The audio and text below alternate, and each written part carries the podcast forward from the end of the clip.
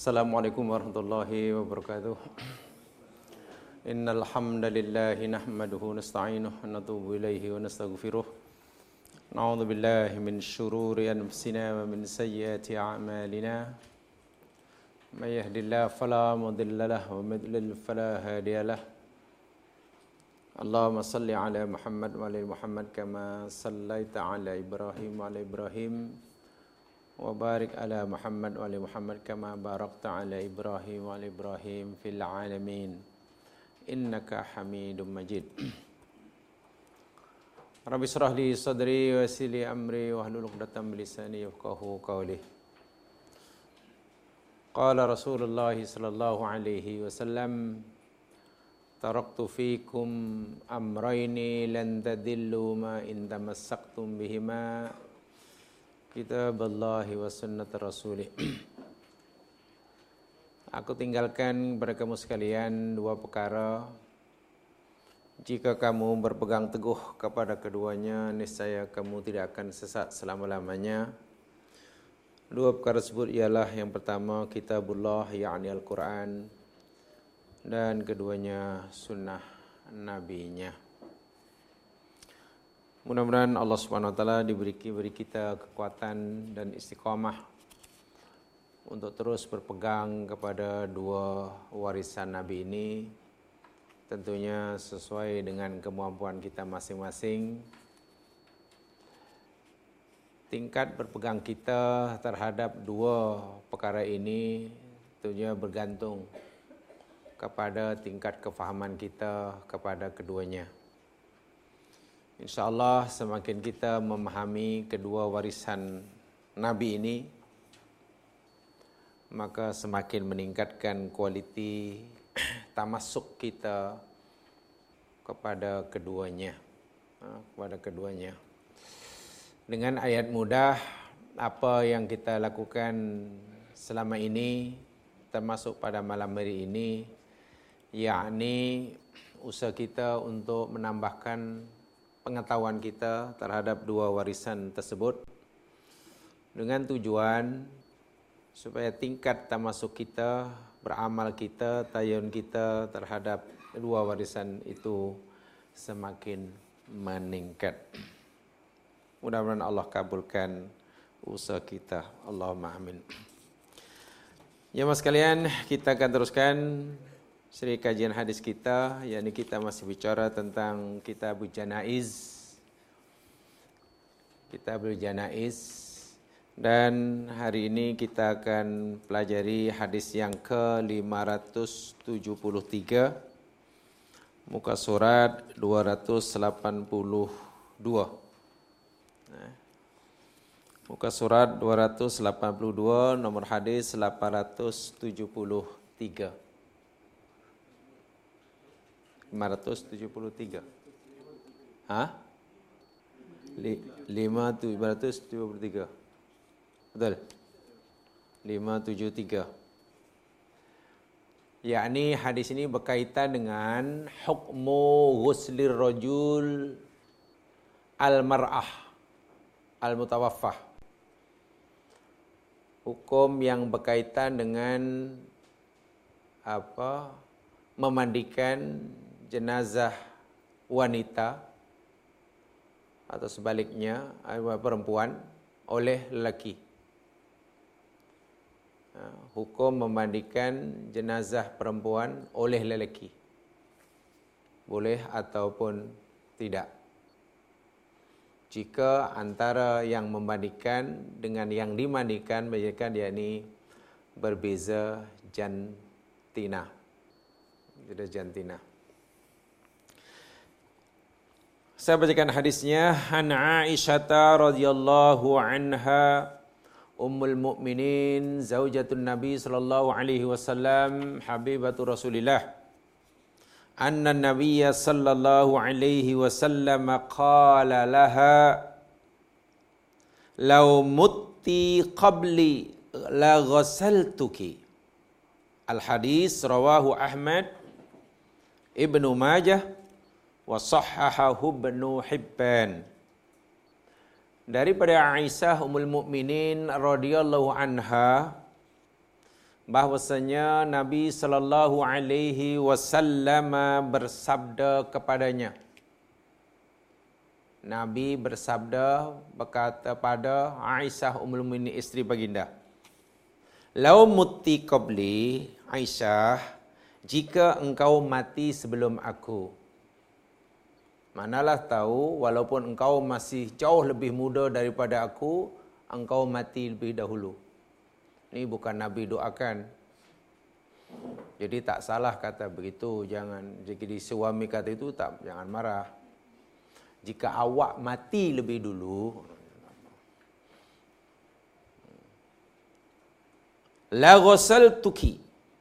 Niscaya akulah yang akan memandikanmu. Nabi kata begitu. Kalaulah kau mati dahulu, aku akan memandikan. Jadi Nabi sebagai suami lah yang akan memandikan istri baginda. Hadis ini diriwayatkan oleh Imam Ahmad, Ibnu Majah dan dinilai sahih oleh apa namanya Ibnu Hibban. Ibnu Hibban. Eh, sambungan hadis ini, yakni hadis yang selepasnya, ini sambungannya daripada Asma binti Umais. Anna Fatimah awsat ayuwas silaha aliyun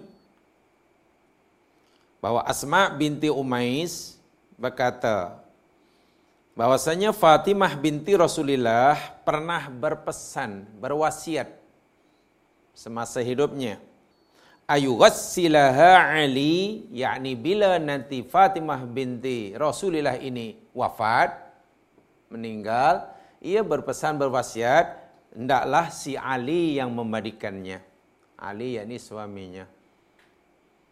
Ali suaminya.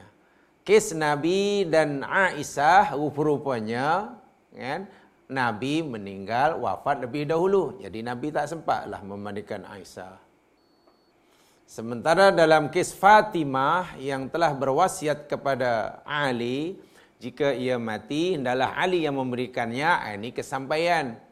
Karena Fatimah binti Rasul meninggal sebelum Ali. Hadis ini jemaah sekalian, yakni di bawah tajuk hukum memandikan seseorang uh, mayat perempuan oleh seorang lelaki. Oleh lelaki. Baik, uraiannya, sarahnya begini. Al-aslu fi ghuslil mayyit annahu la yaghsulur rijal la yughsalur rijal illa rijal wala nisa illa nisa hukum asal dalam memandikan jenazah yakni tidak boleh lelaki dimandikan melainkan oleh lelaki dan tidak boleh mayat perempuan dimandikan oleh perempuan. Luah ni tadi hukum asal. Li anna nadhra nau ila nawi ahwan wa li anna hurmatul masjid thabitah ba'dal maut tubutuha halal hayat. Ini karena sentuhan lelaki terhadap perempuan hukumnya tetap sama. Sama ada semasa masih hidup ataupun sudah meninggal. Ini hukum asal secara umum. Sentuhan lelaki dan perempuan adalah sama hukumnya masa hidup dan meninggal. Kalau hukumnya halal, halal. Contoh sentuhan lelaki dan perempuan masih hidup halal umpamanya karena dia mahram. Maka hukum halal ini tetap berlaku walaupun keduanya telah meninggal. Demikian juga jika hukum sentuhan laki perempuan itu haram semasa hidupnya karena bukan mahram, maka demikian juga bila ia telah meninggal. Itu yang dimaksudkan hormatul massi keharaman sentuhan antara dua jenis kelamin yang berbeza adalah tabit kekal walaupun selepas mati. Bila hukumnya halal semasa hidup, maka halal bila dah meninggal. Bila haram masih hidup, maka haram juga bila dah meninggal. Ini hukum asal, kaidah umum. Kaidah umum. Tetapi seperti mana yang dikatakan oleh Ibnu Qudamah dalam kitabnya Al-Mughni Beliau menyatakan walaisa li ghairi man dzakarna min ar-rijali haslu adl min an-nisa' dan tidak dibenarkan sama sekali sebagaimana yang kami telah sebutkan. Lelaki memandikan seorang lelaki memandikan mayat perempuan dan tidak dibenarkan seorang perempuan memandikan mayat lelaki. Wa in kunna dhawata rahmi muharram. Ini kata Ibnu Qudamah. Walaupun nampaknya agak lain ni, walaupun antara keduanya si hidup dan si mati, si laki dan perempuan tadi kunna dhawati rahmin mahram. Mempunyai hukuman mahram abang lelaki, abang mandikan adik perempuan yang meninggal. Kakak perempuan meninggal memandikan adik lelakinya yang meninggal. Untuk Ibnu Qudamah, ya ini tidak dibenarkan.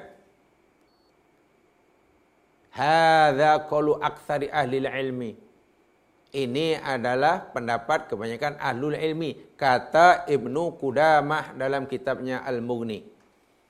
Waqad sabaqa anna bayi Ibnu Qudamah jawazu ahli rajuli saujatah. Tetapi berdasarkan hadis yang kita baca ini, dua ini beliau berpendapat harus hukumnya. Jadi ada semacam pengecualian. Lelaki memegang perempuan tadi, jika si lelaki itu adalah suaminya, suami kepada si mati. Contohnya Nabi berazam untuk memberikan Aisyah radhiyallahu jika Aisyah wafat lebih dahulu. Contohnya Fatimah binti Rasulullah berwasiat bila meninggal nanti biar Ali yang memandikannya. Idza thabata hadza fala yajuzu li hadzal rajul ghusl ibnati hadi illa idza da'at darurah ila dhalik bi anna la yujad ma yaghsiluha minan nisa. Nisa. Ini masih kata Ibnu Qudamah. Ya fa in da'at darurah ila dhalika bi an la yujada man yaghsul mar'ah min nisa fa qala mahnan sa'altu ahmad an rajul yaghsilu ukhtahu illam yajid nisa'an. Qala la kuntu kaifa nasa. Qala yaghsiluha wa 'alayha thiyabuha. Bahkan ada yang lebih keras dari pendapat Ibnu Qudamah. Beliau bermazhab Imam Ahmad bin Hanbal. Ketika ada seseorang bertanya pada Imam Ahmad bin Hanbal rahimahullah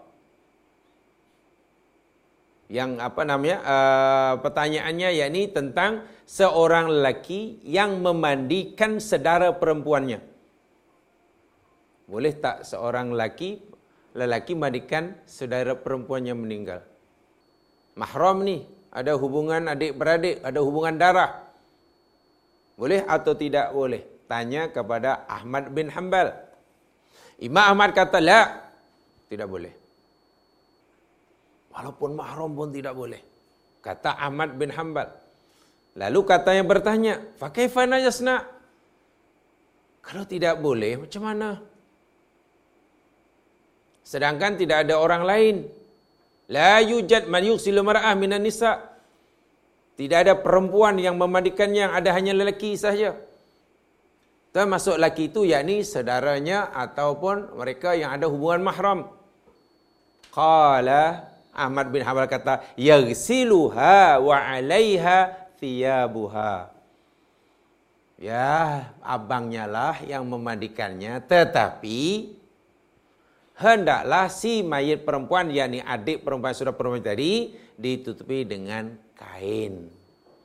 Artinya hatta abangnya yang ada hubungan mahram pun tidak boleh menyentuh secara langsung tubuh badan si mati. Walaupun si mati dan yang menikah itu ada hubungan mahram, kata Ahmad bin Hanbal. Kecuali suami isteri tadi lah. Jadi nampaknya hadis ini dipegang oleh Ahmad bin Hanbal sebagai pengecualian. Dan tidak boleh diperluas. Kalau ikut fahaman Ahmad bin Hanbal ini, hadis ini hanya suami bagi isteri. Tidak boleh difahami Adakah maknanya mahram pun begitu? Oh tidak. Sebab hadis hanya khas suami bagi istrinya. Suami bagi uh, untuk apa namanya istrinya. Tu kata Ahmad. Ya boleh tetapi diletakkan kain. Yusabbu alaihal ma'u sabba. Lalu disimbah, disiramlah di atas kain yang menutupi itu. Begitu. Qultu li Ahmad wa kadhiga kullu dhati mahrin tusalli wa thiyabuha. Adakah ini bermakna bila yang meninggal itu, bila ya apa yang membandingkan itu adalah mahram sekalipun. Ada hubungan mahram antara memandikan dengan yang dimandikan. Adik beradik, tadi lah adik beradik, ayah dengan orang tua, bapak saudara dengan anak saudara, mahram lah maknanya. Ini kecuali suami isteri ya. Adakah mesti begitu Imam Ahmad cara memandikannya? Jadi kena diletak kain dan disimbah air di atasnya. Dengan jelas Ahmad bin Hanbal kata, "Na'am." Ya. Ya, begitu. Ini pendapat yang pertama. Ahmad bin Hanbal. Jadi hadis ini difahami hanya khas bagi suami isteri. Tidak boleh difahami yang mahram. Tak boleh. Yang tak mahram tak boleh lah. Tiba-tiba kita mana-mana tak ada mana muslimah meninggal. Kita menawarkan khidmat percuma. Free of charge katanya. Tak apa, saya uruskan sendiri. Daripada memandikan, mengkapankan, menyuahingkan. Bahkan saya boleh pikul sendiri. Apa kena mengena dah? Tak boleh. Kan? Yang diharuskan rupa-rupanya, ikut fahaman Ibn Ahmad bin Hanbal, juga Ibn Qudamah yang berhad beliau, hanya, yang berbeza kelam ini, hanya suami kepada istrinya. Contoh, Nabi berazam berniat hendak menikah Fatimah apa Aisyah jika Aisyah radhiyallahu meninggal dahulu. Tapi tidak kesampaian.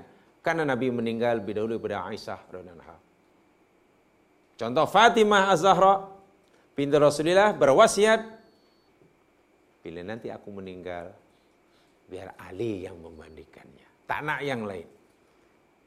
Dia tak berpesan perempuan biar perempuan kau wanita memandikannya jadi hadis ini tidak boleh di kalau ikut fahaman Ibnu Qudamah dia juga imamnya Ahmad bin Hambal hadis ini tidak boleh difahami adakah ini bermakna orang lelaki boleh memberikan perempuan karena muhrim dan tidak muhrim tidak? Tidak begitu. Karena keharusan ini hanya bagi suami pada istrinya bukan bagi lelaki kepada perempuan yang ada hubungan mahram. Sehingga adik beradik abang dengan adik, anak saudara dengan bapa saudara tidak dibenarkan jika masih ada kaum wanita. Perempuan meninggal, maka yang memenikkan yakni perempuan juga. Kalau sudah tidak ada perempuan, barulah mahramnya yang lelaki. Itu pun kena diletakkan alaiha thiyabuha. yakni di letakkan di atasnya apa? Kain. Siap itu kain lah. Dan disimbah di atasnya. Bukan di apa namanya itu? Digosok ya. Bukan di digosok lah di sapu-sapu ya. dan ya mak sudah sudah ada kursus kursus jenazah sudah? Belum? Oh belum belum. Nah, itu perempuan sajalah. Jadi laki tak payah datang Mana tahu yang nanti jadikan contoh salah seorang muslimah duduk depan. Suruh baring depan, Pak Haji pula yang kedua.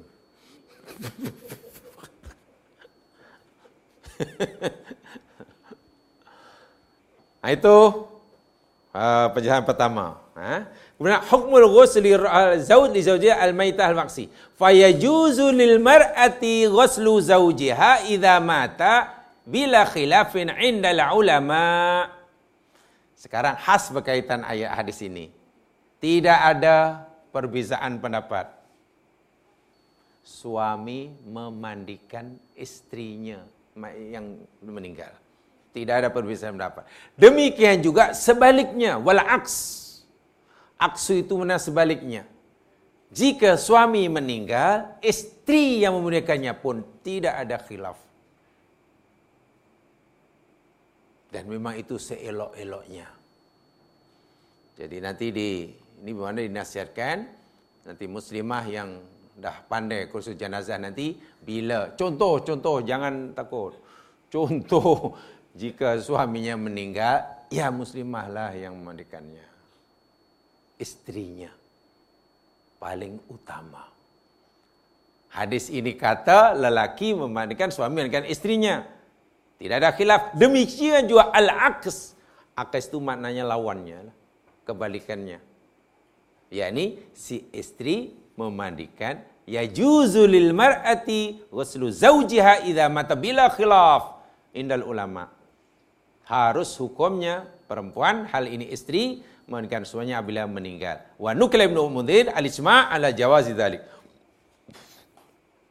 Wa amma ghuslu rajuli zawja idza mata jaiz inda juli ulama seperti mana yang hadis ini hadis ini menyatakan li jumhur ulama Ahmad, Malik, Syafi'i, Ishaq, Atta, Daud, Urma yakni sudah jelaslah dalam hadis ini suami memandikan istrinya Bukan dia sendiri. Tidak ada masalah sebab itu yang mantuk. Itu yang mantuk. Dalam hadis ini. Yang tersurat. Apa yang tersurat dalam hadis ini? Yakni suami memandikan istrinya. Itu yang tersurat. Maka di mafhumnya. Yakni lawannya. Walaupun tadi nyatakan hukum asal al aslu fi ghusli mayit ayaghsilu rijal rijal nisa nisa tadi sudah dijelaskan bahwa hukum asal memandikan mayit itu lelaki-lelaki dan perempuan perempuan perempuan perempuan itu berkaitan hadis ini. Jadi tidak ada masalah insyaallah berkaitan tentang ghuslul apa namanya rajul anisa atau ghuslul zauj zauj la yajuzu adapun selebihnya sudah jelas la yajuzu lirrajulil ajnabi anil mar'ati ayamassaha ba'da mautiha tidak dibenarkan seorang lelaki ajnabi. Bukan mahram maksudnya. Anil mar'ati menyentuh ayamul ayamus sahabat menyentuh wanita walaupun selepas kematiannya. Lelaki perempuan yang bukan mahram. Hmm. Jangankan masa meninggal masa hidup masa meninggal pun tidak boleh menyentuhnya kalau mandikan pun tak boleh mencium jenazahnya lagi tak boleh eh tapi kawan karib ini apa kena mengena kawan karib kan memandikan pun tak boleh apalagi mencium jenazahnya. Dahulu telah kita pergi mencium jenazah yang ini diharuskan. Harus hukumnya. Ingat ya ini ini ajnabi. Ini bukan masalah kawan kamcing dah kenal daripada kecil. Dah ingat perlu diambil berat. Termasuk yang dilarang ini berbeza apa namanya jantina ini yakni mereka tidak ada hubungan apa namanya uh, apa namanya kerabat rahim yakni antara anak angkat dan orang tua angkat. Anak angkat dan orang tua angkat. Kecuali anak angkat yang masa kecil telah disusukan olehnya. Ibunya itu cerita lain. Dipanggil anak rodoah. Itu ada hukum sendiri. Ambil anak angkat.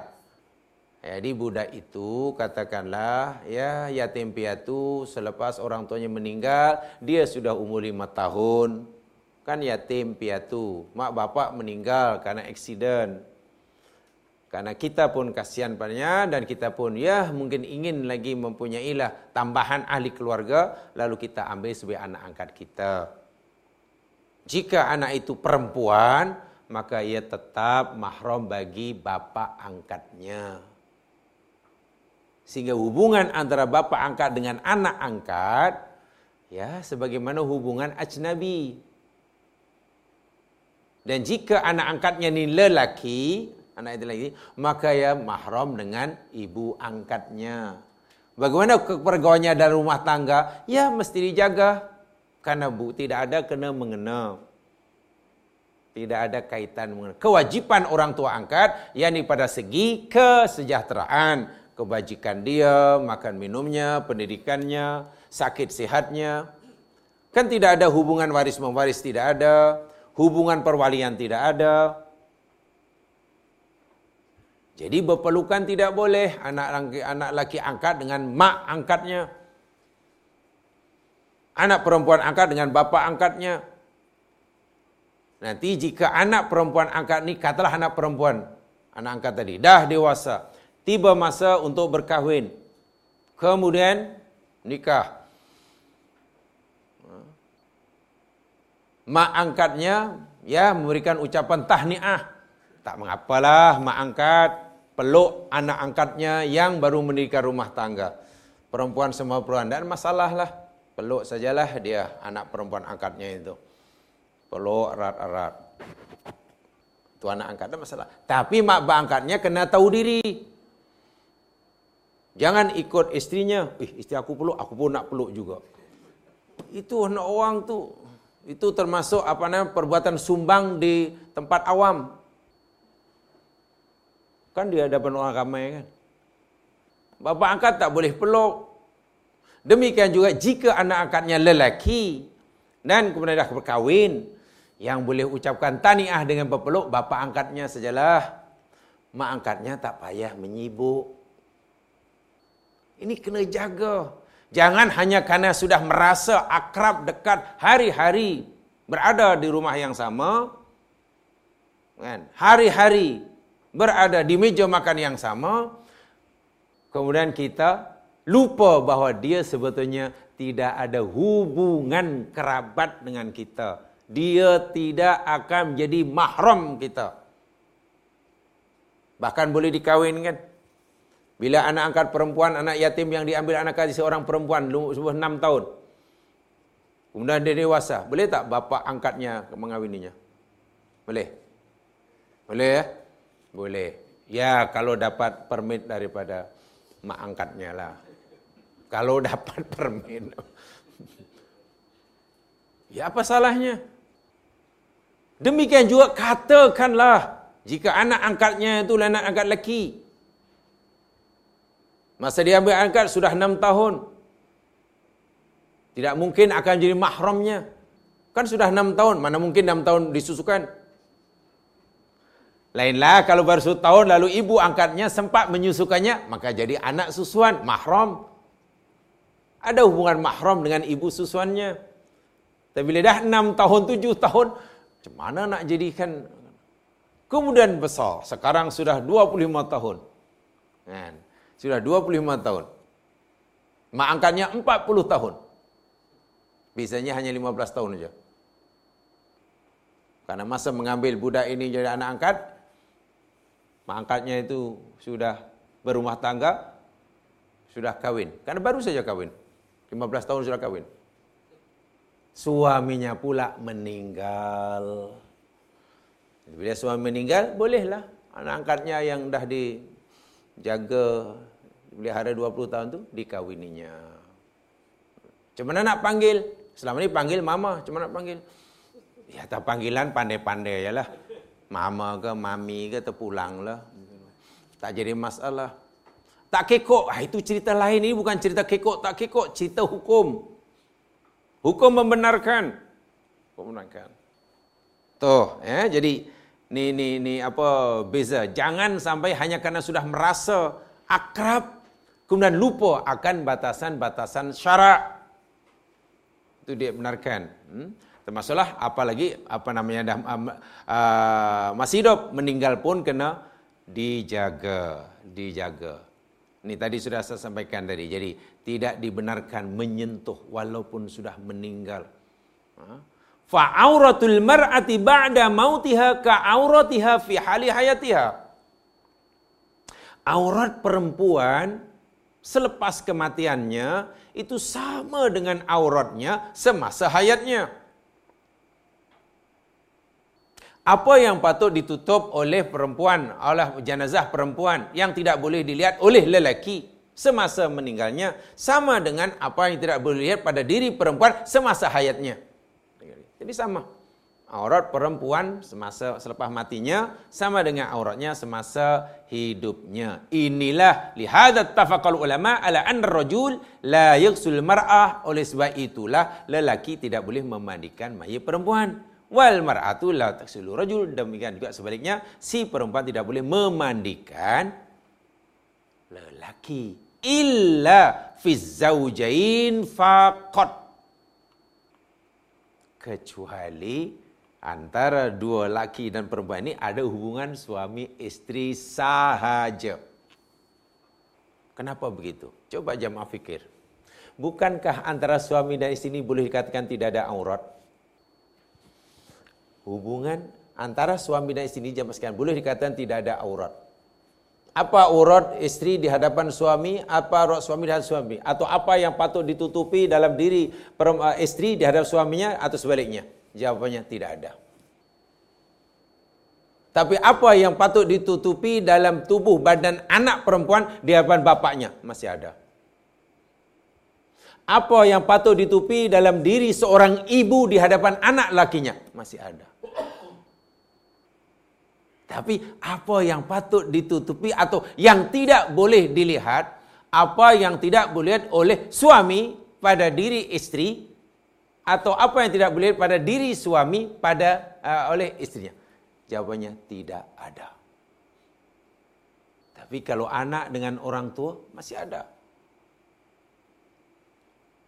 Sebab itu hati-hati sebenarnya menyalai menyalai agama tu jamaah sekalian ya. Ada kadang-kadang mak bapak melancong eh, dengan anak anaknya. Eh, walaupun menyewa lah mungkin hotel seorang diri, hotel itu disewa sendiri. Bukan sewa bilik, sewa hotel. Karena nak privacy kan. Sehingga swimming pool yang sebesar ukuran Olimpik itu dipakai untuk apa? Diri sendirilah. Lalu mandilah mak bapa dan anak-anak perempuannya, anak-anak lakinya sudah balik, ha? sama-sama dan masih menyuruh pakaian ikan duyung. Itu sebenarnya tidak menepati syarat. Pakaiannya pakaian ikan duyung. Ya, dengan alasan, lah itu kan anak saya, itu kan emak, itu tidak boleh. Itu masih menyalai jamaah sekalian.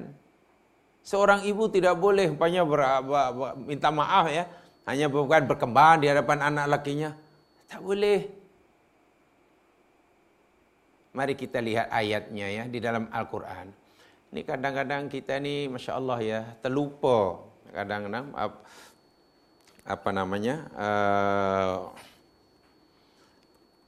akan uh, peringatan Allah Subhanahu wa taala. Peringatan Allah Subhanahu wa taala. Ayat sangat halus sekali sebenarnya di dalam Al-Quran. Tolong dirujuk sejenak berkaitan dengan aurat tadi. Sebab kenapa hanya suami yang boleh memandikan uh, mayit istrinya atau kenapa hanya istri yang boleh memandikan uh, mayit suaminya dan tidak boleh yang lain yang berbeza uh, jantina sehingga abang tidak boleh pada adik perempuannya orang tua pada kecuali tadi kena ada apa namanya uh, kain guna kain. Kan itu tadi alasannya. Tidak ada dalam diri istri yang perlu ditutup di hadapan suaminya. Tidak ada dalam diri suami yang tidak boleh dilihat oleh istrinya. Hanya dua ini saja. Berbeza dengan anak, adik, beradik, orang tua dengan anaknya. Masih ada yang ditutup. Contoh, lihat jawabannya di dalam surah An-Nur. Surah An-Nur surah yang ke-24 ayat 58. Ini bagi saya sangat penting ini kena dijaga ini. Sebab kadang-kadang dia merasa asal keluarga seorang mahram seolah-olah semuanya boleh. Hatta bab aurat. Tidak. Ini cerita mati ya, memandikan ni dah cerita orang mati, lagi hidup lagi lah ketat. Sebab meninggal pun Allah tidak Nabi tidak benarkan. Wahai yang bila meninggal orang meninggal yang dimandikan kan tidak tahu siapa yang melihat yang meninggalnya. Bila tak tahu maknanya perasaan malu tidak ada. Sepatutnya bila yang dilihat itu dah tak ada perasaan malu karena tak sedar. Ya sebenarnya diharuskanlah tapi agama tidak. Tetap aurat tetap aurat. Dalam surah An-Nur surah 24 ayat yang ke-58 Allah Subhanahu wa taala berfirman, A'udzubillahi minasyaitonir rajim, ya ayyuhalladzina amanu wahai orang yang beriman. Liyasta'dzinkumul ladzina malakat aymanukum. Hendaklah minta izin kepada kamu. Hamba sahaya kamu Walad ya, nomor satu hamba saya kamu. Bila nak jumpa kamu, orang yang beriman, bila nak jumpa kamu, hendaklah minta izin. Siapa yang Allah suruh minta izin bila nak jumpa kamu ni, kamu orang beriman? Satu, hamba saya. ketika perhambaan masih ada. Hamba saya tidak sama dengan pembantu rumah ya. Tak sama, sama sekali tidak sama. Yang kedua, walladzina lam yablughul khulum. Dan orang-orang yang belum mencapai umur balik. Kanak-kanak anak kita yang belum balik. Tengok, belum balik. Nak jumpa, kena minta izin. Thalatha marratin. Tiga kali. Ini dipanggil tiga waktu aurat. Bukan tiga kali minta izinnya, bukan ya. Dalam tiga waktu, maksudnya. Tiga kali ini dari tiga jenis waktu. Yang pertama, min qabli salatil fajri. Sebelum solat fajar. Kedua, wahina tad'una thiyabakum minadh dhahirah. Dan semasa kamu menanggalkan baju kamu kerana hendak tidur siang. Zahirah itu tidur siang. Ah, qailulah. Apa bahasa Melayunya? Tidur sejenak sekejap siang itu apa? Apa? Siesta. Apa sih? Sies. Nak tidur sekejap siang hari adalah zuhur. Dalam 15 minit, paling lama 20 tu. Ya, apa namanya itulah. Bukan tidur lepas zuhur hingga lepas asar ya. Bukan, bukan. Itu apa? Wa min ba'di salatil isya dan selepas solat isya. Ketiga-tiga waktu ini sebelum fajar, masa kamu tidur siang dan selepas solat isya, Allah kata ketiga-tiga itu salatu auratin. Itu tiga waktu aurat. Maknanya, dua orang tadi dalam hal ini hamba saya, okeylah hamba saya sekarang sudah tidak ada, kanak-kanak anak kita yang belum balik, bila nak jumpa kita, mesti minta izin. Ini ada rahsia yang sangat luar biasa nih. Pertama, pengajaran pertama. Kanak-kanak jamaah sekalian, anak kita, walaupun belum balik, selepas kita pisah penyusuannya, berapa tahun ya budak-budak di masa penyusuan anak-anak? Ikut Al-Quran? Dua tahun ya, 24 bulan. Itu ikut Quran ya. Ikut Quran dua tahun. Kalau ikut Quran dua jam. Jadi budak-budak itu sebenarnya anak itu ada hak untuk mendapatkan ASI selama dua tahun. Berhak mendapatkan ASI. Air susu ibu ASI itu. ASI, air susu ibu ASI. Jangan baru dua jam dah ditukar jadi ASL. susu lempu. Lepas dua tahun, dipisah penyusuannya. Bila dipisah penyusuan, rupa-rupanya ikut ayat ini, adabnya, budak tadi mesti dibuatkan bilik asing daripada orang tuanya. Diasingkan biliknya. Kita tidak mengamalkan ya. Mesti diasingkan. Kenapa kamu mesti diasingkan? Sebab Allah kata tengok. Jika budak-budak anak kamu yang belum balik nak jumpa kamu, mesti minta izin. Bila waktu itu ada tiga. Sebelum fajar, waktu zu apa tidur tiap hari dan sebelum eh selepas waktu isya. Ketiga-tiga waktu ini sebenarnya waktu tidur. Sebelum fajar maknanya waktu tidurlah kan malam. Tengah hari tidurlah. Selepas isya waktu tidur. Jadi bila orang tua tu dalam keadaan bilik waktu tidur, kan, anak nak jumpa kena minta izin. Mafhumnya bila anak mesti minta izin walaupun belum balik, anak mesti berada di bilik lain. Kalau budak itu tidur di sebelah mak bapaknya, perlu kau minta izin. Mak, mak, boleh tak ai jumpa? Boleh tak? Pertanyaannya, dah mesti biliknya berasingan. Keduanya, kenapa mesti minta izin? Ini kerana mak bapak yang sedang tidur, suami isteri tadi jemaah sekalian, boleh dikatakan tidak ada aurat yang wajib ditutup. Itulah.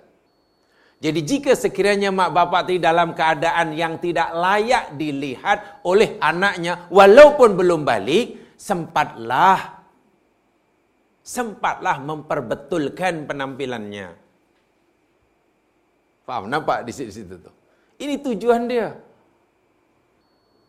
Bila sudah hanya berduaan antara suami dan isteri, boleh dikatakan tidak ada aurat yang wajib ditutup.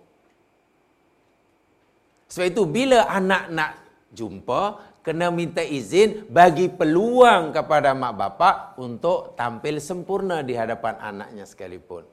Walaupun tentu adalah keringanan-keringanan bila dibandingkan dengan tampil di hadapan orang lain. Walhal kalau kita fikir, apalah madaratnya, kan budak itu belum balik. Lam yablul gulum itu belum balik. Lepas dua tahun. Masuk tiga tahun dah ada bilik sendiri. Mungkin setengah kita khasnya orang Islam Nusantara lah. Mungkin rasa tak sampai hati ya. Eh takkan dia, dia tahu dah ada bilik sendiri. Kasihannya lah. Mak bapak dah faham surah An-Nur ayat 58. Nak mempraktikannya. Tiba-tiba nenek datang daripada kampung. Tak apalah cu kalau mak tak nak. Bagi tidur sama, tidur dengan nenek. Ini bukan masalah mak nak ke tak nak. Memang itu tujuan Quran melatih. Dan kesannya luar biasa. Budak yang bermula daripada di, di masa dipisahkan penyusuan, sudah dibuatkan bilik sendiri, diajar ni, budak ni bila dewasa mudah berdikari. Cepat matang, mudah berdikari. Ia dewasa nanti bila menghadapi masalah, pantas mengambil keputusan cepat dan tepat. Berbeza dengan bila budak ini terus istilahnya minta maaf berkepit dengan mak bapaknya. Lima tahun duduk ni, sepuluh tahun duduk sebelah bawah, kemana-mana, kepit, hingga dua puluh lima tahun masih. Itu kahwin saja dah ada anak tu mak, macam mana mak? Anak menangis, oh mak banyak datang lagi. Mak macam mana ni? Nak tukar napkin? Kan? Bingung. Itu belum berhadapan dengan sasaran yang kritikal. Ya, ini dari segi kejiwaan yang masih ayah ini berkaitan dengan psikologi. Dan pernah dibuat kajian. Saya ingat, saya pernah ingat kalau Dr. Zakiyah Darajat Almarhum pernah menceritakan beliau seorang pakar psikologi pendidikan kanak-kanak. Ha, ini tujuannya. Jadi rupanya kanak-kanak anak sendiri itu. Anak sendiri, anak darah daging kita sendiri. Belum pun balik. Orang tua mesti menjaga penampilan di hadapannya. Apalagi dah balik. Wih lagi lah. Itu saya kata tadi. Bila tidak tidak bebas. Walaupun antara mak bapak dengan anak mandi satu fimpul. Tak bebas dia masa penampilannya. Ya, ya kena sopan jugalah. Tak boleh tak boleh betul-betul anak beranak tadi semua pakai tazen semua, tidak boleh. Sesekali ingin macam tazen bomnya, tak boleh. Itulah. Jadi yang diharuskan betul-betul berdasarkan hadis ini hanya suami dan istri saja yang ada hubungan suami istri. Karena tadi kaitan dengan aurat. Aurat antara suami istri bolehkan tidak ada. Bolehkan tidak ada. Ada ayat Al-Quran yang memberikan isyarat bahwasanya dalam tubuh istri tidak ada sesuatu yang harus ditutup di hadapan suaminya, yang wajib maksud saya. Bukan tidak boleh ditutup, yang wajib ditutup. Demikian juga dalam tubuh suami, apa namanya, tidak ada yang wajib ditutup di hadapan istrinya. Ini telah di apa namanya dinyatakan oleh uh, Al-Qur'an oleh Al-Qur'an. Lihat dalam Al-Qur'an apa uh, suami istri ini. Yakni di dalam surah An-Nisa.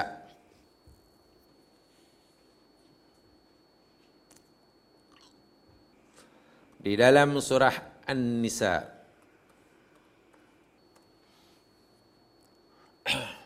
Ayat yang ke-21. Ayat ini memberi syarat bahwasanya pergaulan antara suami dan istri ini hampir-hampir tidak ada hadnya tidak ada batasannya lelaki perempuan walaupun mahram ada batasan tak boleh kan adik-beradik laki dan perempuan mandi bersama satu bilik? Tak boleh. Tidur satu bilik pun tidak digalakkan, tidak dibenarkan walaupun mahram. Apalagi mandi satu bilik dan minta maaf tanpa seurat benang pun menempel di tubuhnya. Lagi tak boleh. Tapi antara suami isteri tak ada masalah. Ya. Ini dalil dia. Ayat yang ke-21 dalam surah Nisa. Wa kaifa ta'khudunahu wa qad afdha ba'dukum ila ba'din wa akhadna minkum mitsaqan ghaliza. Ah, ini cerita yakni tentang perceraian. Suami yang menceraikan istrinya namanya talak. Kesan hukumnya sangat banyak implikasi hukumnya sangat banyak.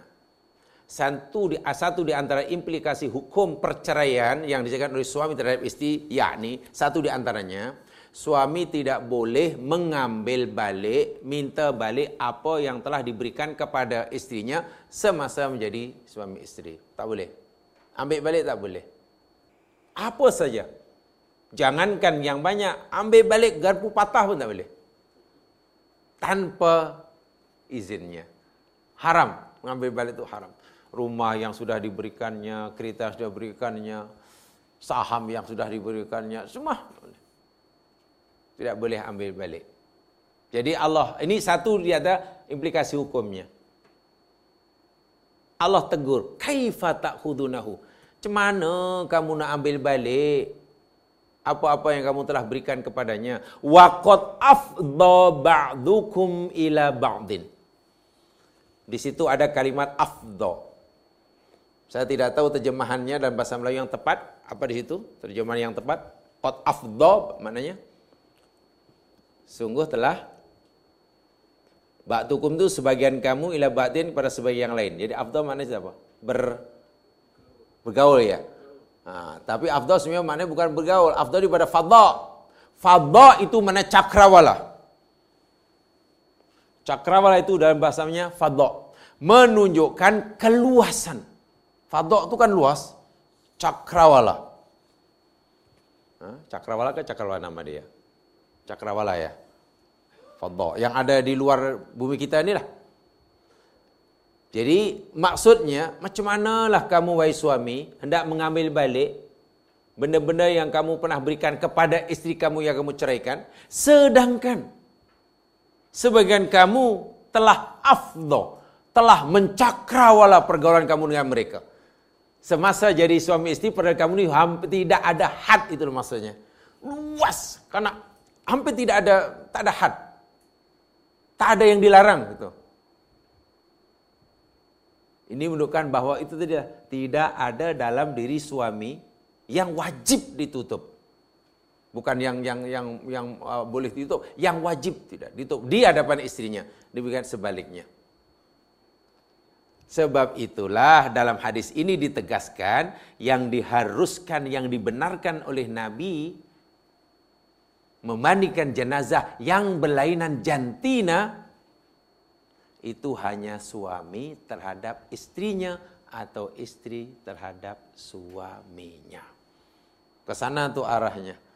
Kalau kita bicara lebih lebih luas lagi lah berkaitan apa nah, hadis ini. Dan kenapa tidak umpamanya setiap yang ada hubungan mahram? Oh tidak. Karena ada hubungan mahram, ada batasan-batasan aurat. Ada masih wajib ditutupi walaupun di hadapan mahramnya. Sebab itu kata Imam Ahmad bin Hanbal sangat tepat.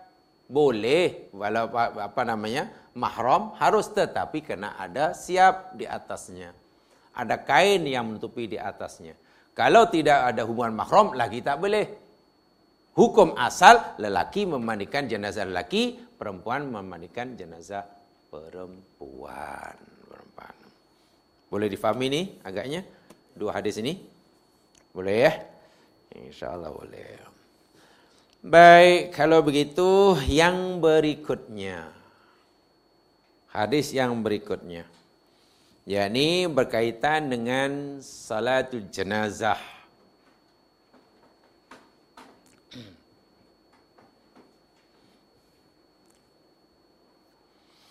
Hadis yang ke-579 ini kaitannya dengan hadis yang ke-580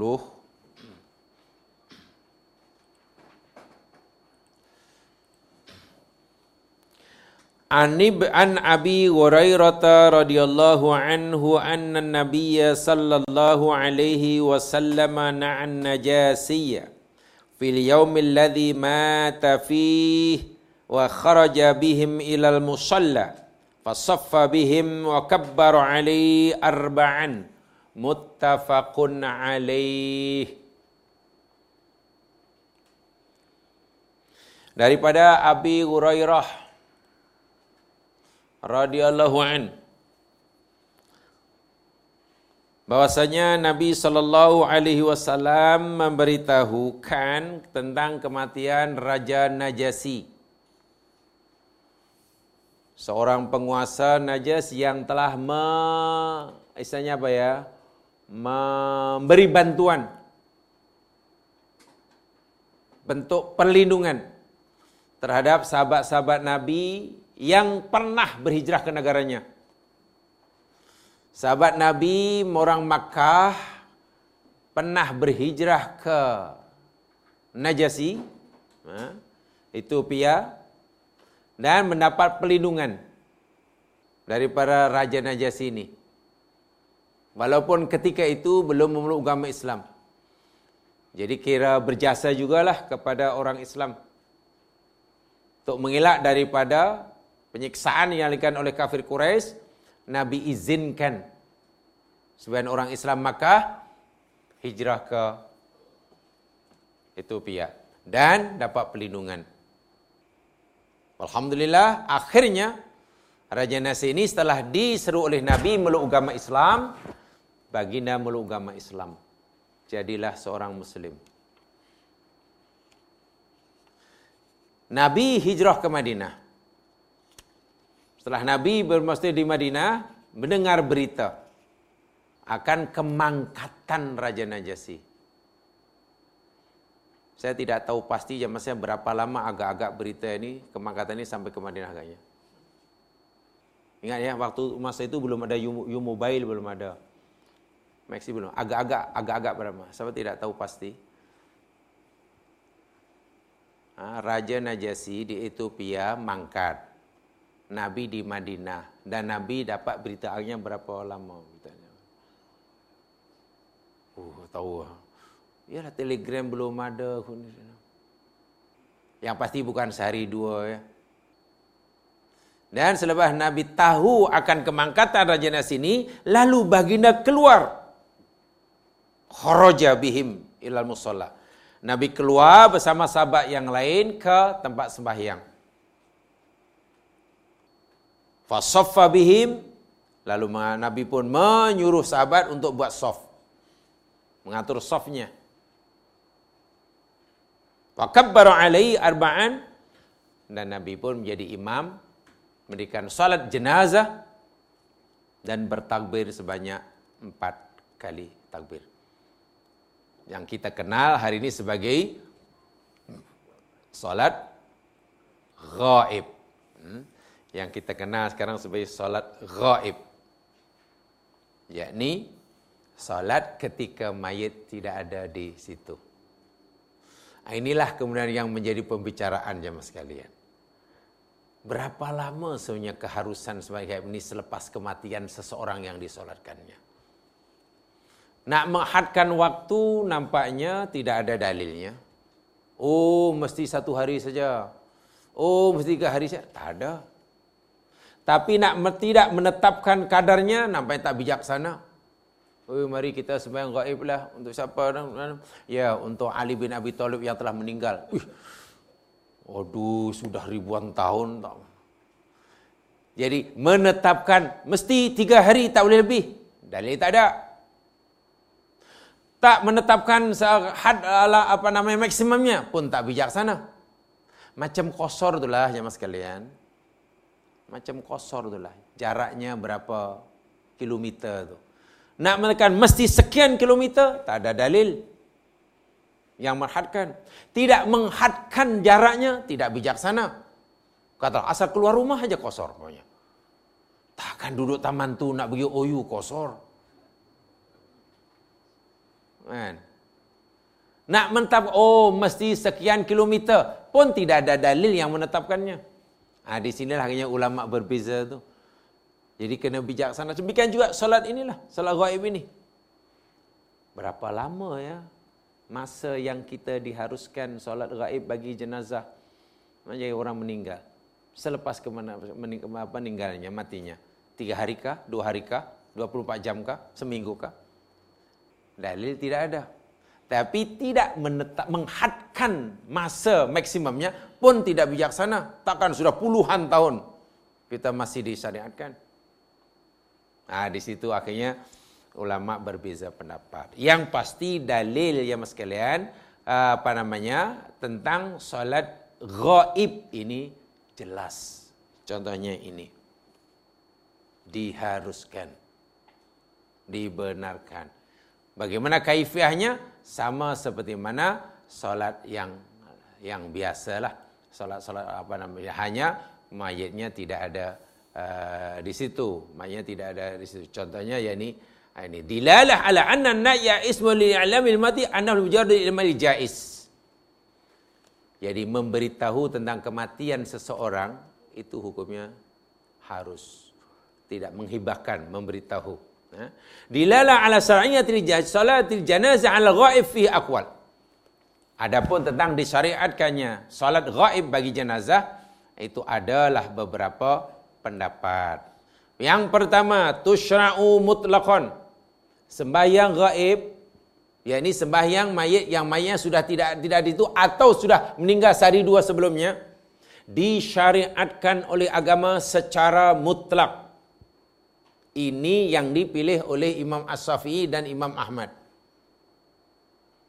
Imam As-Safi'i, Imam Ahmad berpendapat bahawasanya sembahyang gaib, yakni sembahyang mayit yang tidak ada di tempat itu atau sudah meninggal beberapa sebelumnya disyariatkan oleh agama secara mutlak tanpa syarat maksudnya mutlak ini. Ini yang dipilih oleh Imam, Imam Ahmad dan Imam As-Syafi'i.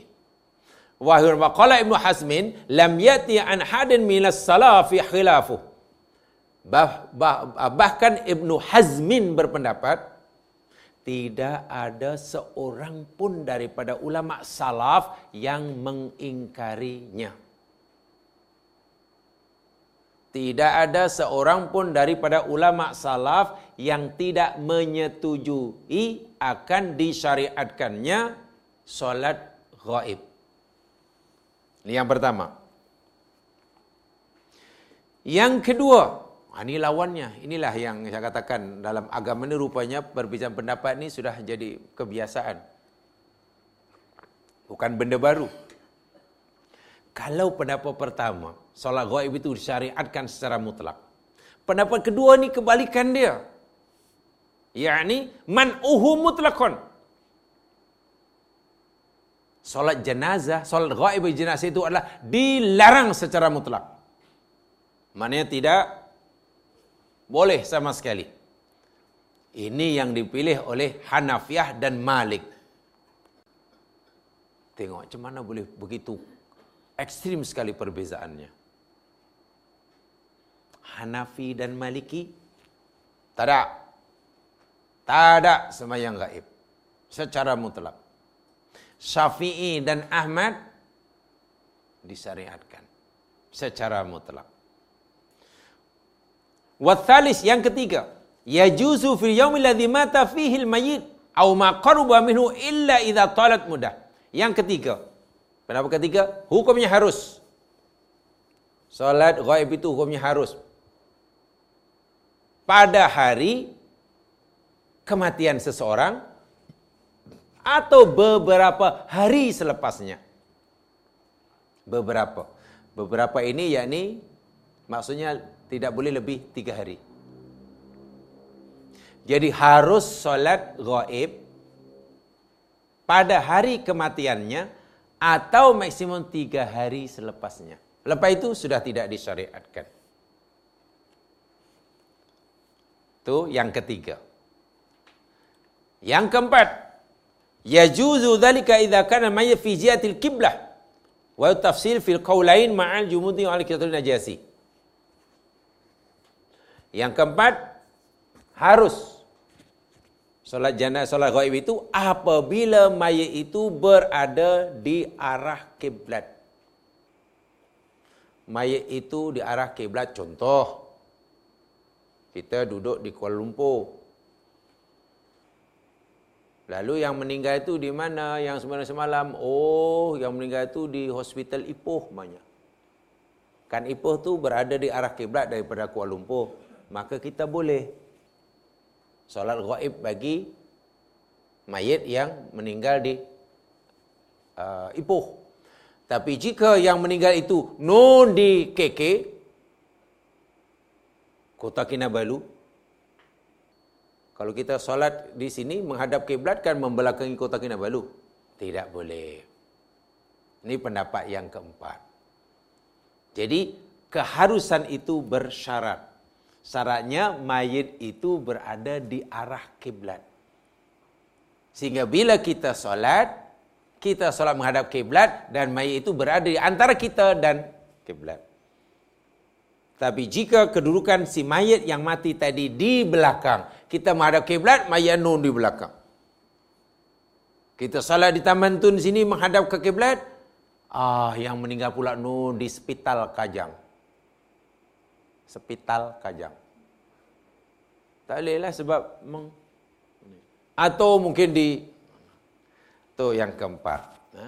Jadi ada empat pendapat berkaitan dengan solat gaib. Yang pertama disyariatkan secara mutlak tanpa syarat. Itu Syafi'i, Imam Syafi'i dan Imam Ahmad bin Hambal. Yang kedua lawannya tidak dibenarkan sama sekali. Ditegah sama sekali. Itu yang diboleh oleh Imam Hanafi, Wanifah dan Imam Malik. Yang ketiganya harus tapi bersyarat. Keharusan itu bersyarat, yakni pada hari kematian atau beberapa hari selepasnya. Beberapa hari itu makna maksimum tiga hari. Dan yang keempatnya, boleh dan harus tapi bersyarat syaratnya mayat itu berada posisi mayat itu yakni berada di jihatil qiblah jihatil qiblah yang ingin saya sampaikan di sini sekalian, hatta benda yang seperti ini, hadis yang dikatakan oleh Bukhari Muslim, ini kan Bukhari Muslim. Rupa-rupanya ulama mustahil pun boleh berbeza pendapat. Mana ya? Baik, daripada empat tu agak jamah pilih yang mana? Dari empat tu pilih yang mana agamanya? Kalau di Malaysia penyangnya pilih mana ya? Yang pertama kan, Syafi'i dan ini. Ya, faedahnya beginilah. Bila kita tahu seperti itu ya mas kalian. Karena orang Islam sekarang kan berapa bilion tu seluruh dunia. Jadi kita katalah bila lah apa namanya jumpa ha, orang Islam di negeri lain tiba-tiba berpendapat berbeza dengan yang kita pegang Islam ini. Kita tahu oh dia ikut sekurangnya kita dapat memahami pendapat orang yang berbeza pendapat. Sekurang-kurangnya. Bila kita tahu banyak pendapat dalam satu-satu masalah, sekurang-kurangnya kita dapat memahami kenapa orang itu berpendapat beza dengan saya. Itu masalah hati kita jadi lapang. Tapi jika kita fikir setiap masalah itu hanya satu pendapat, wah itu susah nanti. Kita fikir setiap satu masalah itu hanya satu pendapat. Memang ada masalah dalam satu masalah satu pendapat, yakni masalah-masalah yang sifatnya qat'iyah, itu pasti satu. Yang dalilnya qat'iyus subut, qat'iyud dilalah, ah, itu biasanya tidak ada perbezaan pendapat. Tetapi ingat dalam agama kita, ha, tidak semua masalah itu ulama sekata padanya. Dan ini berlaku semenjak zaman sahabat, tabi'in, tabi-tabi'in, dan sekarang lagi lah. Hanya bisanya orang-orang dahulu, hmm, bisanya orang-orang dahulu pandai berpendapat dan juga bijaksana mengambil sikap apabila mereka berbeza pendapat. Ini orang-orang dahulu. Orang dahulu ni pandai berpendapat dan bijaksana mengambil sikap bila berbeza pendapat. Orang sekarang saya tidak tahu. Mungkin sekarang pun pandai berpendapat dan mungkin pandai berpendapat, pandai berbeza pendapat tapi kurang bijaksana mengambil sikap bila berbeza. Mungkin. Atau sebenarnya tidak pandai ber mengambil sikap bila berbeza dan sebenarnya tidak pandai pun berpendapat. Akhirnya gaduh je. Akhirnya gaduh. Akhirnya gaduh. Dan itu rugi, akhirnya kita yang rugi. Itu tentang gaib. Walau bagaimanapun, karena hadisnya jelas, insya Allah, jadi kita pilihlah yang apa istilahnya al-aqrab ila sahih yang paling dekat kepada yang benar. Sebab yang paling dekat pada yang benar, apa matan hadis ini, apa mantuknya? Ya Nabi salat. Hadisnya Bukhari Muslim, ya sudahlah. Adapun syaratnya tadi berapa hari jaraknya ke itu kan sudah menjadi masalah-masalah yang diperselisihkan. Yang berikut ini ya mas kalian, hadis berikut yakni tentang keutamaan Fadlu kathrotil musallin alal mayit. Keutamaan ramainya jamaah yang menyembahyangkan jenazah. Artinya apa? Semakin ramai orang yang menyembahyangkan jenazah, semakin afdol. Semakin ramai, semakin afdol. Semakin ramai, semakin baik. Walaupun sebetulnya dari segi sah atau tidak sah, ya asah sudah ada yang menyebabkan sudah sah lah. Sudah gugur kewajipan yang lain. Bukankah itu namanya fardu kifayah? Bila sudah ada yang menyembahyangkan, sudah. Tapi ini bukan cerita gugur atau tidaknya kewajipan. Cerita tentang keutamaan. Yani hadis yang ke-580. Saya bacakan. An ibni Abbasin atau an ibni an Abdullah ibni Abbasin radhiyallahu anhuma. Sami'atu qala sami'atu Rasulullah sallallahu alaihi wasallam yaqul ma min rajulin muslimin yamut fayakumu ala janazatihi arba'una rajulan la yusrikuna billahi syai'an illa saffa'ahumullahu fihi Masya Allah. Daripada Abdullah bin Abbas radhiyallahu anhuma.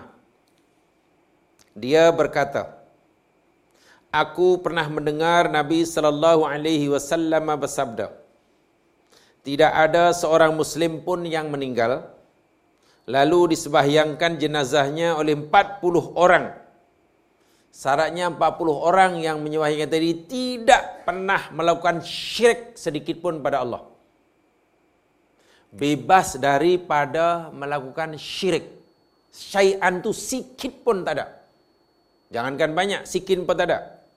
Illa syafa'ahumullahu fih. melainkan pasti Allah akan menerima permintaan tol permintaan tolong mereka untuk si mati.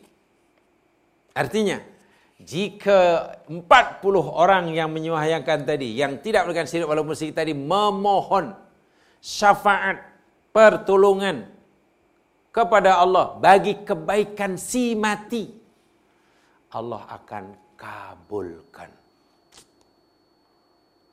Pohonkan ampun. Kan biasa itu ya? Ya Allah ampunilah dosa orang ini. Ya Allah jadikanlah penutup hidupnya khusnul khotimah. Ya Allah terima amal. 40 orang. Ini keutamaan. Jadi nampaknya hadis ini ya mas sekalian yang disebut 40 ini maknanya yang macam had apa minimumnya lah. Semakin banyak semakin baik. Tapi syaratnya tidak mudah. Nak cari 40 orang insya Allah tidak susah. Tapi nak cari 40 itu tidak melakukan syirik sikit pun. Nah, ini yang susahnya di situ tuh. Kalau dikatakan 40 orang dan tidak sembah berhala, senang. Senang nak cari. 40 orang dan tidak lagi apa namanya sembah lembu, senang. 40 orang dan tidak lagi sembah keris, senang. Mudah cari. Tapi kalau tidak syirik sikit pun, syirik sikit pun. Dan ingat, yang termasuk syirik itu riak. Riak kan termasuk syirik. Jadi 40 orang tadi bebas daripada riak dalam beramal. Yang paling kecil sekalipun, yang paling kecil ya riak. Adapun percaya pada tangkap, percaya kepada oh itu lagi lebih besar daripada riak. Sebab riak syirik terkecil. Percaya kepada apa namanya hari baik, hari tak baik. Ha? Angka dapat ong, nombor ini dapat ong, plat nombor ini tak dapat ong. Ha, itu itu lagi besar. Ha. Jadi jika kita mahu permohonan kita kepada Allah bagi si mayit yang kita solatkan dikabulkan oleh Allah. Sehingga si mayit yang kita solatkan ini ya, mendapat manfaat daripada solat kita. Di samping gugur kewajipan kita sebagai orang Islam. Sebab kalau kita tak solat tak musolkan kan kita semua berdosa. Pastikan orang-orang yang solat ya kita ini berusaha membebaskan diri daripada syirik jadi saya fikir perlu difahami benar ya bagi setiap orang muslim. Takut nanti nak sembahyang pun masih ada yang pakai gelang yang dipercayai boleh itu boleh ini. Yang ikut sembahyang masih pakai susuk umpamanya. Susuk ke susuk nama dia. Sembahyang masih pakai ialah azimat-azimat cincin akik. Ada orang pakai cincin ya maksudnya akik. Bukan satu, kalau satu tu biasalah orang pakai cincin akik satu. Tapi bila sepuluh jari pakai cincin, okey itu saya ingat. Macam trafik light lah, ada merah, ada kuning, ada hijau. Saya pernah jumpa dahulu orang ni, akhirnya saya tegur dan dah ya karena lama-lama mungkin malu ke apa akhirnya dibuang semua. Pasal dia sebenarnya cerita. Dia kata cincin ini bukan sebarang cincin. Nah, ini ada satu cincin ini saya dapat setelah saya mengamalkan bla bla bla begitulah. Ah, dalam malam hari puasa tiba-tiba depan tu ada cincin. Jadi dipercayai cincin tadi setiap cincin itu ada ada apa? Ada khasiat masing-masingnya. Jadi 8 bukan 10 jari lapan, jari ini empat, ini empat ni semua ada akik dia. Di kalau tayang itu saya macam traffic light. Ada merah, ada kuning. Dan percaya itu, yang ini katanya dapat ini, yang dapat ini, yang dapat ini khasiatnya. Orang seperti ini, kalau ialah dia dah syirik. Jadi jika katalah menyembahyangkan mayat yang Nabi janjikan dapat Masya Allah memberikan manfaat berasi mati, ya tidaklah. Tidak memenuhi syarat. Sebab bicara tentang menyembahnya jenazah jemaah sekalian. Bukan semata-mata menggugurkan kewajipan kita yang hidup. Sebab yang wajib solat itu yang hidup bukan yang mati. Orang yang mati tidak wajib solat. Betul kan? Orang mati tak wajib mandi. Tak wajib pakai kapan. Tak wajib solat. Dan tak wajib mengkuburkan diri sendiri memandikan, mengkapankan, solatkan kubur itu kewajipan si hidup. Sebab itu jika sekiranya ada orang mati, tak ada yang mau mengurusnya yang hidup. Tak ada yang memandikan, tak ada yang. Semuanya berdosa. Bukan si mati yang berdosa. Jadi kalau setakat nak menggugurkan kewajipan, ya sudah kita solatkan gugur kewajipan kita. Hadis ini bukan cerita tentang menggugurkan kewajipan kita yang hidup. Tapi hadis cerita tentang manfaat yang akan diperolehi oleh si mati daripada solat yang dilakukan oleh si hidup. Apa manfaat itu? Yakni apa saja permohonan, permintaan orang yang solat tadi kepada Allah bagi si mati Allah akan kabulkan. Itu manfaat bagi si mati. Tapi syaratnya, kata Nabi, pertama daripada segi kuantiti jamaahnya 40 orang yang solat. Dari segi kualiti orangnya, tidak syirik sedikit pun. Dari segi kuantiti 40 orang. Dari segi kualitinya tidak melakukan syirik. Ah, ini yang susahnya. Masya Allah, jika solat jenazah itu dapat didirikan seperti itu. Menggugurkan kewajipan si hidup dan memberi manfaat kepada si mati. Masya Allah. So, apa saja Nabi menjanjikan. Illa saffa'umullahu fihi. Allah akan kabulkan. Pertolongan itu Allah akan berikan. Al-hadis dalilun ala fadilati takthir jama'ah halal mayit. Hadis ini sebagai dalil keutamaan jumlah yang ramai menyembahyangkan jenazah. Semakin ramai orang yang menyembahyangkannya, maka semakin utama.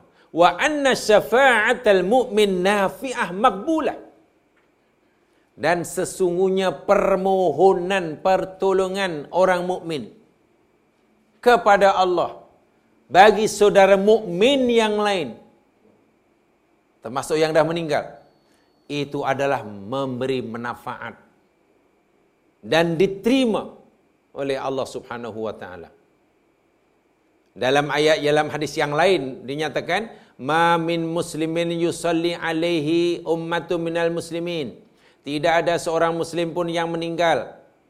Dan kemudian disembahyangkan olehnya satu kumpulan daripada orang muslim. Yabluun kulluhum mi'ah.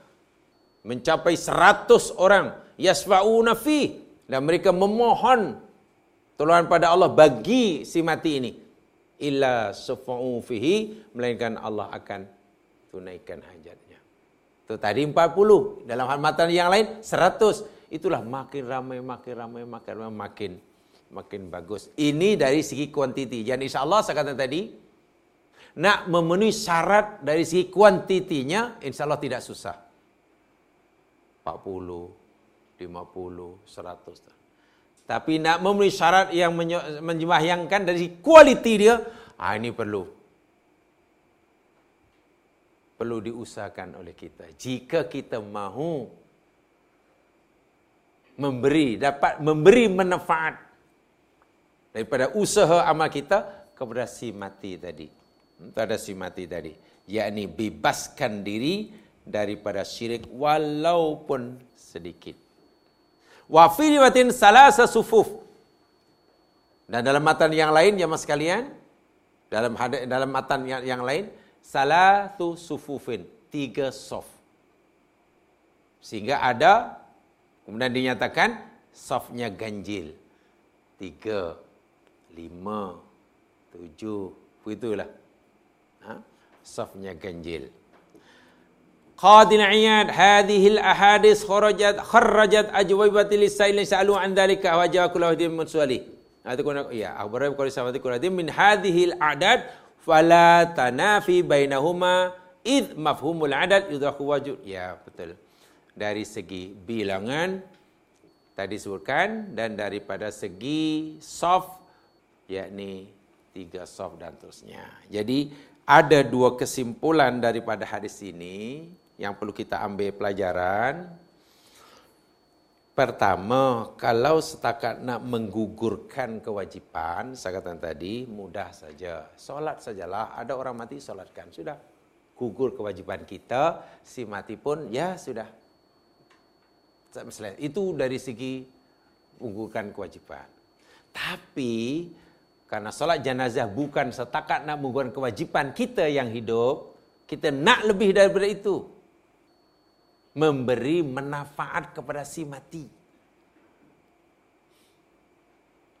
Sebab kalau hanya menggugurkan kewajipan kan apa yang manfaatnya bagi si mati?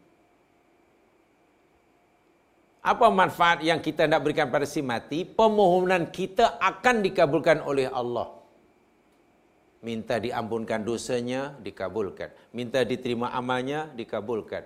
Minta dilapangkan kuburnya, dikabulkan. Kan doa untuk si mati sebenarnya itu saja. Ampunilah, sayangilah, uh, berilah ganti keluarga yang lebih baik. Uh, kubur uh, kubur di raudun min riyadil jannah. Jangan jadikan kuburnya jurang api neraka. Hisaplah dengan hisap yang mudah ya Allah. Berilah catatan amalnya dengan tangan kanannya. Lindungkanlah ya Allah di bawah naunganmu ya Allah. Berilah syafaat nabimu ya Allah doa ini Nabi janji Allah akan kabulkan dengan syarat jumlah seramai 40 orang atau lebih tadi yakni orang-orang yang sudah bebas daripada buat syirik sedikit pun sekecil pun dan sedia maklum syirik yang paling kecil Nabi kata asyirkul ashar ay arya Riak itu kena di jadi tidak boleh. Sebab itu tidak harus ada gangguan-gangguan ya. Riak tidak harus ada ganggu, diganggu nak nak ikhlas. Dalam hati kata kena ikhlas. Tapi masih ada kadang budaya. Tak tahulah itu budaya ke agama saya tidak pasti. Masih ada walaupun sudah makin kurang. Sehingga kadang tuan rumah, ahli keluarga terpaksa menyediakan duit RM5, RM5. Lepas solat baru apa namanya baru habis solat aja, rawan depan masukkan kocek masih lima ringgit, lima ringgit, lima ringgit. Itu adat ke apa dah ibadah? Masih ada, Nabi Haji nampak lagi itu. Kurang eh? Berkurang kan? Kan ada yang tuan rumah bagi duit apa kau Masuk duit seringgit ke lima ringgit. Tengoklah, tengoklah yang meninggal. Kalau yang meninggal itu jutawan, banyaklah. Ya tak payahlah tujuannya. Kalau nak sedekah masa hidup. Hmm, sedekah masa hidup. Bukanlah meninggalnya. Ya, itu apa namanya yang kita nak. Jadi bila kita buat begitu, si mayit pun Masya Allah kewajipan kita gugur, si mayit pun dapat manfaat. Coba apa yang diinginkan oleh seseorang bila dah meninggal selain diampun dosanya diterima amalnya coba apa yang dina sangat tidak ada yang lain atau kalau dalam bahasa hadisnya apa yang diinginkan oleh seseorang bila dah meninggal selain mendapat pengampunan daripada segala dosanya dan mendapat rahmat Allah. Sebab itu doanya pun Allah maghfir lahu warhamhu. Kenapa yang kita pohonkan Allah maghfirlahu warhamhu? Dan masa hidup pun kenapa kita berdoa juga? Rabbik fili warhamni. Tahukah kita jemaah sekalian? Maghfirah pengampunan bagi segala dosa. Rahmat yang kita minta daripada Allah. Hanya dua ini. Kerana apa? Kerana hanya dengan pengampunan Allah bagi segala dosa kita sahajalah yang boleh membebaskan kita daripada api neraka. Seseorang akan dimerdekakan daripada neraka apabila ia telah tidak punya dosa. Sebab itu dengan pengampunan dosa, orang itu bebas api neraka. Macam mana untuk masuk surga? Untuk masuk surga, kena dapat rahmat Allah. La yudhilu ahadukum amalu al-jannah. Nabi bersabda, seseorang kamu tidak akan masuk surga kerana amalnya. Sahabat pun bertanya, wala anta? Engkau pula Rasulullah macam mana? Ya, wala ana. Aku pun. Illa ayaghamadiyallahu birahmati wa fadli. Kecuali Allah limpahkan kepada aku rahmat dan kurnianya. Jadi dengan rahmat Allah, seseorang masuk surga. Dengan sebab pengampunan Allah, orang bebas daripada neraka. Coba apa lagi yang kita nak, yang orang nak bila jumpa Allah? Selain dapat pengampunan yang dengannya bebas daripada neraka, dapat rahmat Allah yang dengannya masuk surga. Tak kiralah rakyat jelata kah hingga raja yang boleh berkuasa, dua ini yang diminta. Dan bayangkan, kalaulah pemohonan 40 orang tadi dikabulkan, Allah Akbar, apa lagi? Nanti kita meninggal, yang itu lagi. Inilah kasih sayang Allah yang sangat-sangat pemurah. Sangat pemurah. Karena itu doa yang pertama doa yang paling penting dan Allah beri peluang untuk dapat kemakbulan. Tapi kemakbulan yang Allah janjikan bagi doa tersebut bersyarat. Syaratnya kalau berdasarkan hadis ini dari segi kuantitinya 40 orang, dari segi kualitinya bebas dari syirik. Jadi kalau begitu memastikan kita bebas dari syirik setiap orang Islam ini mustahak. Kenapa? Kenapa mustahak? Ya paling tidak berkaitan dengan ah, hari yang kita pelajari. Nanti bila kita kata menyembahkan jenazah, kita membantu doa itu segera dikabulkan. Dikabulkan. Jadi solat jenazah tidak hanya saya kata tadi tidak hanya menggugurkan kewajipan si hidup, tapi hendaklah kita pastikan memberi manfaat pada si mati, pada si mati. Jadi ber apa ya? Uh, ag, ag, amal agama ini berkaitanlah antara satu dengan yang lain. Bukan hanya solat jenazah itu, tapi ada kaitan dengan perangai amalan seseorang sebelum itu dan selepasnya. Dan lepasnya. Tuh, jamaah sekalian, dua hadis uh, apa namanya hmm, yang kita sebab pelajari. Satu tadi berkaitan dengan memandikan jenazah dan yang keduanya berlainan apa namanya uh, jenis. Yang keduanya tentang doa uh, mencolokkan jenazah dan doa mereka terhadap si mati si mati. Selepas itu nampaknya ada lagi hadis yang berkaitan dengan uh, apa namanya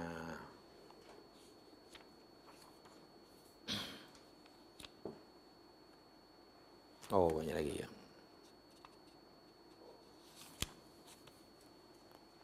Yang berkaitan dengan orang mati syahid, yang berkaitan oh ya masih banyak lagi yang berkaitan yang belum sempat dipelajari. Insyaallah kita akan sambung pada masa-masa hadapan yang benar pada Allah jua yang sila kelemahan diri sendiri subhanakallahumma wa bihamdika asyhadu an la ilaha illa anta astaghfiruka wa atubu ilaik. A'udzu billahi minasyaitonir rajim. As innal insana fi khus illa alladhina amanu wa amilus solihat wa tawassaw bil haqq wa tawassaw bis sabr. Assalamualaikum.